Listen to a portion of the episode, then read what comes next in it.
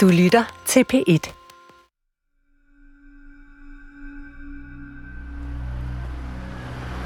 Eva Schmidt og jeg er i gang med at skrive årets håbefulde juletale.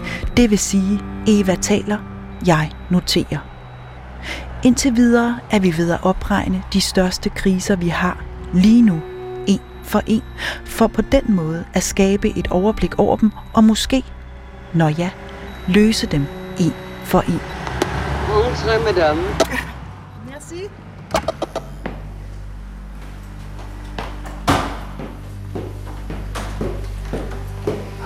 Hej.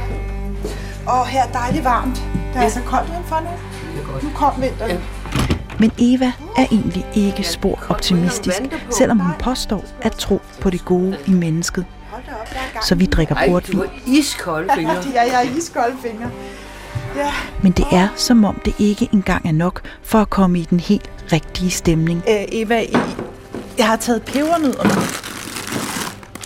Jeg synes, vi skulle have pebernødder. Nej, ja, det hører sig da til her til julen.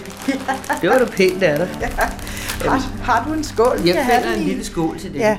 Så måske hjælper det med pebernødder. Selv på en juraprofessor. Hvad må hun nu vil tale om i dag?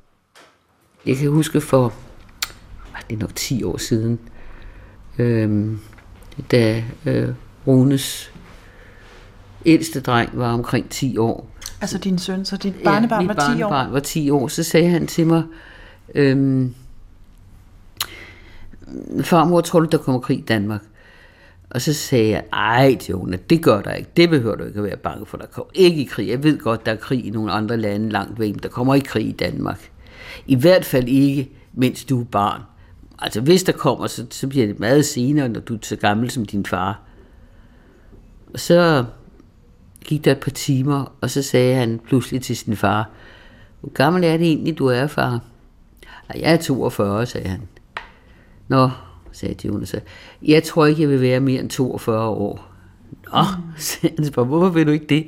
Det er fordi farmor siger, så kommer der krig i verden.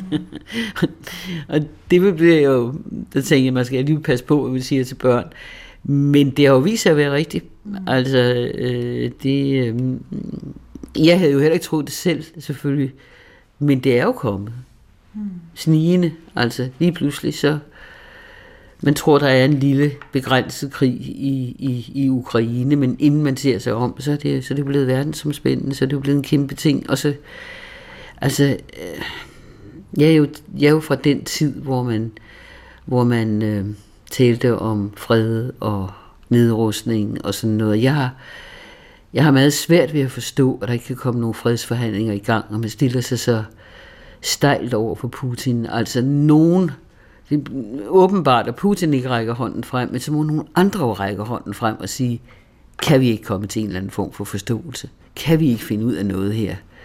Men der er det som om, man har forskanset sig, jamen Putin er jo djævlen selv, og, og ham kan man ikke forhandle med, og det kan ikke nytte noget, og han må bare løbe linen ud og sådan noget. Og det, der, jeg synes, jeg synes på en eller anden måde, at man, øh, at man, man forenkler tingene, og, og, og når jeg tænker, som sagt, når jeg tænker tilbage på Putin-krisen, eller slutter, på øh, Kuba-krisen, hvor, som jo opstod, fordi Kuba ønskede at have nogle missiler på deres jord, for at kunne forsvare sig. Hvad man godt forstod, for der havde, der havde øh, USA jo trods alt forsøgt at invadere dem, så det var jo ikke så mærkeligt. Men der var der jo ikke nogen, der sagde, ej, det har Kuba som selvstændigt land der ret til. Selvfølgelig må de forsvare sig. Der sagde vi tværtimod, ej, det skal USA ikke finde sig i under nogen omstændigheder. Det er alt for farligt for dem. Det må, det må Kuba lade være med, ikke? Og nu siger vi, at selvfølgelig skal Ukraine være medlem af NATO, hvis de gerne vil. De er et selvstændigt land. De kan selv bestemme. Og der synes jeg måske, man skulle trække lidt i tråden og sige, ah, måske skal de ikke ligefrem være medlem af NATO. Altså, der er jo sket det for Sovjetunionen, at fra at være en stat, der ligesom var omgærdet af et bælte af lydstater, der kunne forsvare dem, så er de nu, nu er de alle sammen væk. Ikke alene de er væk, men de er også medlemmer af NATO. De står som en trussel, sådan ser Rusland det i hvert fald, imod, imod Rusland. Og nu vil man også tage den aller sidste bid, nemlig Ukraine, ikke? som russerne jo betragter som gammelt russisk øh, territorium og masser af øh, masser af russiske herskere og andre er jo kommet fra Ukraine. Der har jo været et, et, et rige i mange, mange år. Ikke? Så, så jeg, jeg synes måske også, man skal vise lidt forståelse for, at Rusland er et stort land, og, og Rusland har en stolthed, som man skal passe på med at, med at udfordre alt for meget. Det, det der med, at vi jubler over, og nu har ukrainerne vundet igen, og nu har de fået en masse våben fra USA. Og...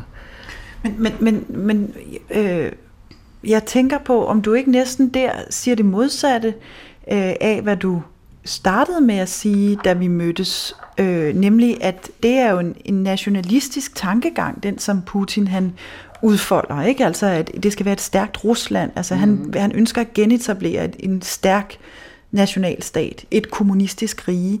Skulle man ikke forhindre ham i at have den tilgang til verden? Jo, hvis man kan, og, og spørgsmålet er på hvilken måde man kan. ikke. Altså spørgsmålet er, om man måske kunne nå længere, hvis man viste en lille smule forståelse for hans synspunkter, i stedet for at kategorisk at afvise det hele og sige, det vil vi ikke finde os i, og de skal ikke, og, men måske kunne opbløde det lidt og, og sige, jamen, kan vi ikke finde på en eller anden orden? Vi forstår godt, at det vil være meget alvorligt for dig, hvis Ukraine bliver, bliver medlem af, af NATO, og der, der må også være andre måder at sikre Ukraines neutralitet på, end at det bliver medlem af, af NATO. Det kunne stormagterne for eksempel gøre. Mm. Så kan vi ikke finde en eller anden vej ud af det her, som ikke, øh, som ikke bliver alt for ydmygende for Putin? Det er jo allerede gået rigtig, rigtig galt. Ikke? Altså, det er jo virkelig gået galt. Øh. Men, men er det faktisk din juridiske øh, hvad kan man sige, måde at tænke på, der der går i gang. Altså du tænker, vi må kunne finde en løsning, en ordning, vi må kunne lave en, vi må kunne få øh, forhandlet os frem til noget, som begge parter kan, altså et forlig. Ja. ja. Jo, måske er det min juridiske, mm. men det er også, det, det er også ligesom, det er også ligesom det, øh, ja, det er, også, det er også den tilgang til politik, jeg lidt er blevet opdraget med. Ikke? Da der var den der Kuba-krise, øh, Rusland sig, så kort tid efter, så fjerner øhm, øh, øh, USA nogle raketter, som er i, øh, som står i Tyrkiet, og som Rusland har været meget kede af, fordi de er så tæt på. Om det er noget, de har aftalt inden, hvad jeg er tilbøjelig til at tro, i hvert fald gør de det, ikke? Og der er, helt, altså, der er tilnærmelser, og der er ligesom fornuft på begge sider.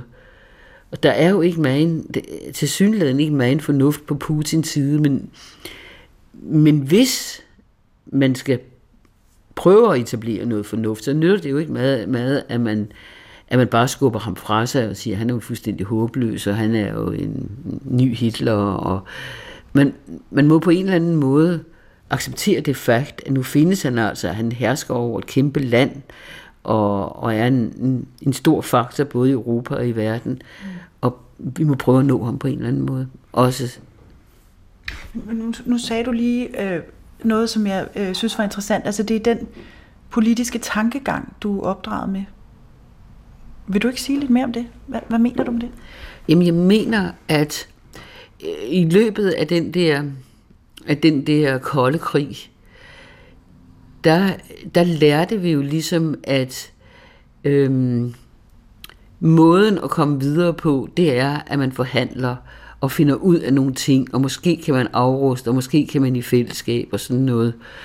Og jeg kan huske, at jeg gik jo i, i sin tid i, i atommarsch, øh, som ja, andre unge gjorde dengang, og min far sagde, ah, det er jo e, Eva, i går russernes ærne, det kan jo ikke noget, vi bare øh, ruster ned i, øh, i øh, Vesten, hvis Østen ikke gør det. Så sagde jeg, et eller andet sted må vi begynde, og det kan jo være, hvis man ruster ned i vest, at så begynder de også at ruste ned i øst, og så har man stadigvæk. Fordi så længe man holder balancen, så er det vel okay. Og der er vel ikke nogen, der er interesseret i at bruge alle deres penge på, og, og, og, øh, på et våbenkapløb. Øhm, og efterhånden kom der jo også mere og mere øh, forståelse, og, og der var selvfølgelig nogle kriser indimellem, men, men der var alligevel en grundlæggende øh, en grundlæggende fælles forståelse for, at det skulle i hvert fald ikke komme til en atomkrig. Altså, der er jo nogen, der mener, at, at øh, Putin aldrig ville have angrebet Ukraine, hvis øh, Vesten var kommet... Altså, da han, han øh, samlede jo de der tropper, de var faktisk udenfor i lang tid, inden man om sidder angreb. Ikke? Og hvis man i den periode, hvor de ligesom stod og truede, hvis man der var kommet Putin i møde, hvis man der for eksempel havde sagt, Ukraine bliver ikke medlem af, af NATO, men vi foreslår, at de store stater, Rusland, USA, måske også Kina, garanterer øh, øh, Ukraines uafhængighed. Så kunne man måske, måske have undgået krigen. Mm. Det er jo ikke til at vide, naturligvis, men, men der blev ikke gjort nogen forsøg på ligesom at, at finde et kompromis, før det blev for sent. Og måske var det også, fordi mange tænkte, dem, det vil de ikke gøre, de vil ikke angribe, de, de rasler bare med sablerne. Det, det er svært at vide, men, men resultatet blev jo i hvert fald, at man nu er kommet i en, i en utrolig konfrontatorisk situation. Ikke? Mm. Nu samler jeg lige lidt op, ikke? fordi ja. nu har vi øh, nu har vi allerede talt om adskillige vigtige emner, ja. som jeg tænker, der skal være plads til i den tale. Ja. Nå, i den tale. Som du jo har lovet at skrive. Ah, talen. har du glemt talen? Jeg har glemt talen. Oh, oh. Men, men det, du har sagt indtil videre, Eva, er jo, at, at vi skal være mere kompromissøgende ja. og mindre konfrontatoriske. Ja. Vi skal finde løsninger. Ja. Også selvom, at det indebærer, at vi selv skal afgive ja. øh, noget af det, vi har. Ja. Mm. Ja. ja, og også selvom det indebærer, at vi skal forhandle med nogen, vi ikke bryder os om, og nogen, vi synes er modbydelige. Og, øh, men der er altså modbydelige mennesker i denne verden, og nogle af dem har stor magt. Så vi er nødt til at forhandle med dem, hvis vi skal have fred, og hvis vi skal kunne, kunne arbejde sammen om det, som er meget, meget vigtigere end, end krigen i Ukraine, nemlig klodens overlevelse. Ikke? Altså, okay, øh, men øh, Eva, så noterer jeg. Okay. Selvom jeg ikke forbinder den kolde krig med noget godt, så har Eva jo ret i, at det dengang lykkedes at holde krigen kold, og ikke som nu. Varm, varmere og varmest. En fuldstændig utænkelig situation i Europa for bare et år siden op mod jul. Tak for nu. Yes. Men bortset fra Putin måske, så sagde Eva jo, første gang vi mødtes, at hun tror på det gode i mennesket. I morgen vil jeg spørge til hvordan, for måske ligger der en lille kim til håbet der. Hvorfor har hun ellers hele sit liv fundet det meningsfuldt at kæmpe for en bedre verden? Farvel, Ole. Farvel, farvel. Jeg siger farvel til Evas mand Ole. Vi ses snart igen. Det føles næsten hjemligt. Vi gik lidt i kassen. Det skal jeg love for. Det var godt. Det er jo ikke, fordi hun ikke taler helt af sig selv. Men det ved du jo. ja. Det er godt. Og jeg tænker i mit stille sind, at det uanset hvad, er en personlig fornøjelse at lære Eva at kende. Vi ses i morgen igen. Det gør vi. Hej. Hej. Og heldigvis har vi mange dage endnu til at finde håb. Så nu vil jeg, på trods af truslen om dommedag, sætte lidt julemusik på for at varme op til i morgen.